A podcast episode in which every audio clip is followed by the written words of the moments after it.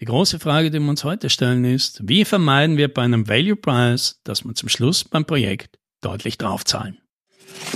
Hallo und herzlich willkommen bei 10 Minuten Umsatzsprung, dem Podcast für IT-Unternehmen, bei dem es um Wachstum, Vertrieb und Marketing geht. Mein Name ist Alex Rammelmeier und ich freue mich, dass Sie dabei sind.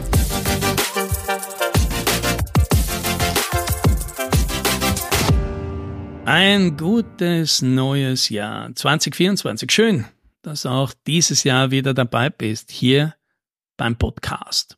Und wir starten mit einer Frage, die häufig kommt und Leute zurückhält vor Value Pricing, weil sie das Gefühl haben, wenn sie Kunden fixe Preise geben, dann tragen sie das volle Risiko und damit sind sie in der Vergangenheit oft schon schlecht gefahren und haben drauf gezahlt. Und da wollen wir heute mal versuchen, gemeinsam eine Antwort darauf zu finden, wie können wir mit diesem Risiko umgehen. Dazu stellen wir uns mal die Frage, warum passiert das denn überhaupt, dass Projekte so ausarten? Und wir reden jetzt nicht darum, dass ein Projekt dann bis zum Schluss fünf oder zehn Prozent über der ursprünglichen Schätzung liegt, sondern 30, 50, vielleicht sogar 100 Prozent und mehr. Wie kann denn das sein?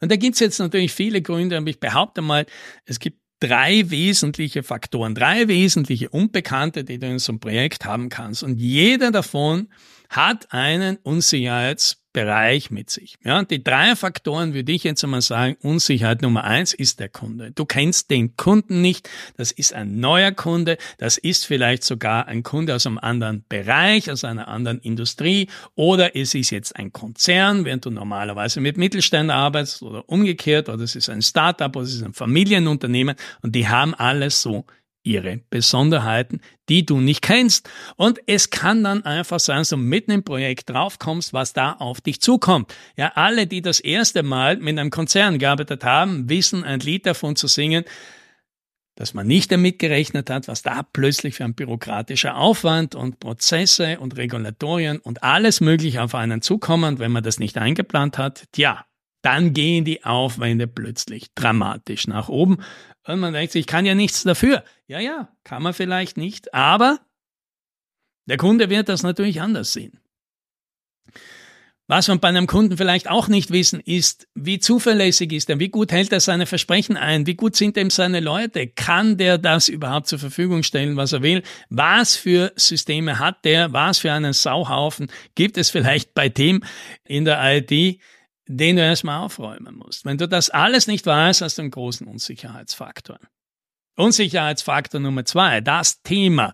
Du machst etwas Neues, etwas, was du noch nie gemacht hast. Und da geht es nicht darum, dass du jetzt wieder mal Software programmierst, weil das hast du vielleicht schon oft gemacht, aber du machst etwas ganz anderes. Und du hast bisher zum Beispiel viele Webportale gebaut und jetzt möchte der Kunde eine Loyalitäts-App. Ja, kann man natürlich sagen, ja, ist ja auch Programmieren, aber inhaltlich ist es etwas völlig anderes. Und wie wir alle schon erlebt haben, wenn wir uns mit dem Thema neu beschäftigen, dann machen wir viele Anfängerfehler, dann verstehen wir viele Sachen nicht, dann kommen wir bei vielen Sachen erst später drauf, wo man denkt, oh, das hätte ich früher wissen sollen, dann hätte ich alles ganz anders gemacht. Und natürlich wird die Kommunikation auch schwierig, weil der Kunde, der ja oft von seinem Thema viel versteht, vieles voraussetzt oder gar nicht erklärend oder erwähnt. Und wir dann zum Schluss draufkommen, wir haben das alles ganz anders verstanden und ganz anders interpretiert und dann geht natürlich wieder die Schuldfrage in der Kommunikation los.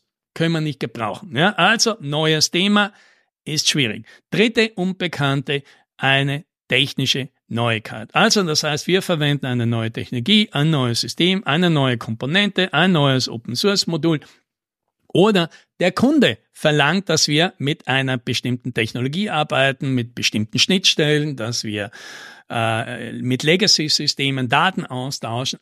Das sind technische Unbekannte und die können dazu führen, dass ein Projekt deutlich aufwendiger wird. Und zwar nicht nur können, sondern werden das mit großer Wahrscheinlichkeit.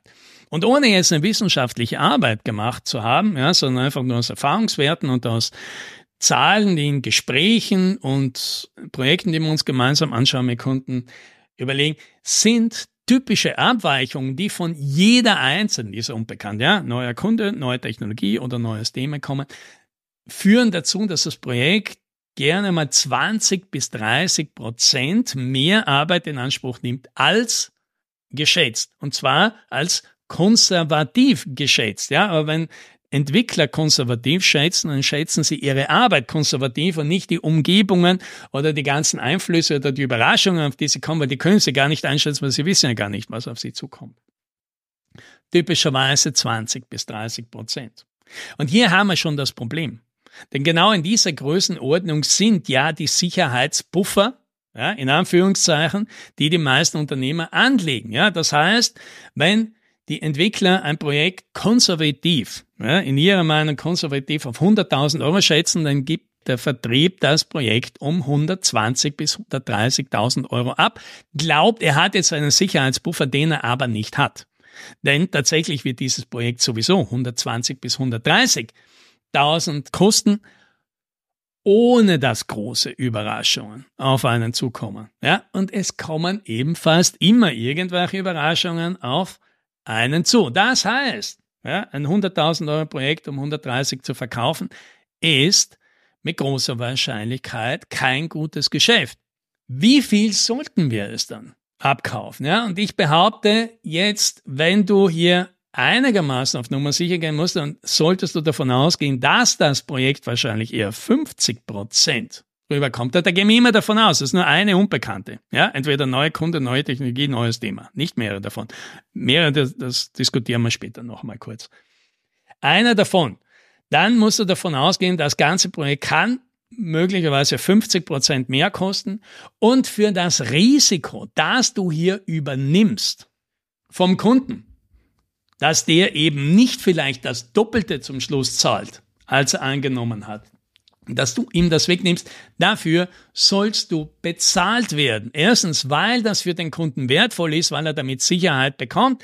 Nummer zwei, weil du selber dann umgekehrt die Aufwand und äh, die Aufgabe hast, sicherzustellen, dass du nicht deutlich drüber kommst. Und Nummer drei, weil du ja vielleicht dieses Geld brauchst, um ein anderes Projekt, das entgegen aller Vorsichtsmaßnahmen total über die Stränge schlägt, auch mitfinanzieren zu können. Das heißt, ich empfehle dir plus 80 Prozent.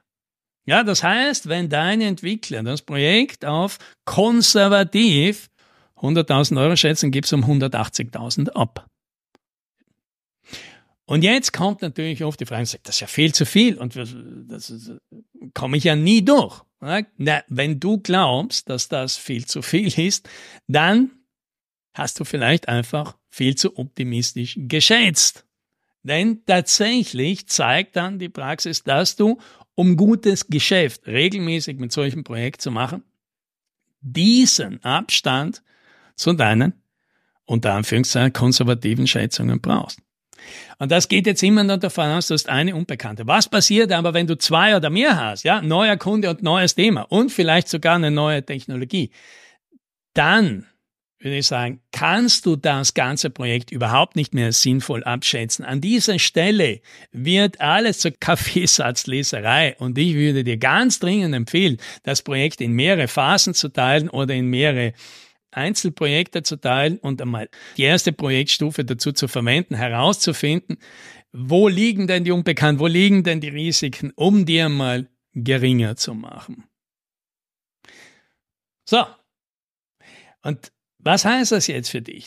Du kannst das ja einfach das nächste Mal ausprobieren. Du musst ja nicht jetzt so einen hohen Aufschlag geben, sondern kannst dem Kunden einfach die Wahl geben und sagen, schau, wir schätzen das Projekt auf 100.000 Euro.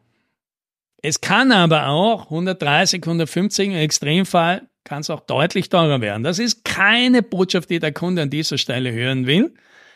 Aber wenn wir ehrlich sind, ist es eine, die er hören muss.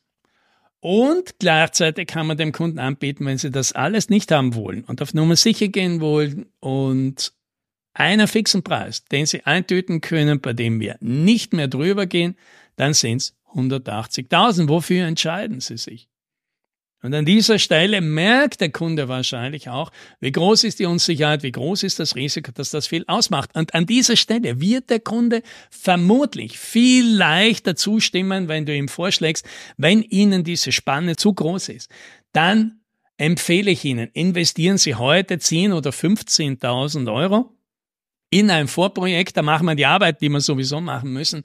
Und dann wird diese Spanne deutlich geringer werden zwischen den beiden und dann können Sie sich immer noch entscheiden, welche der beiden Sie haben wollen. Eine viel sinnvollere, eine viel transparente und ehrlichere Kommunikation mit dem Kunden. Und vielleicht magst du ja beim nächsten Projekt in 2024 genauso starten.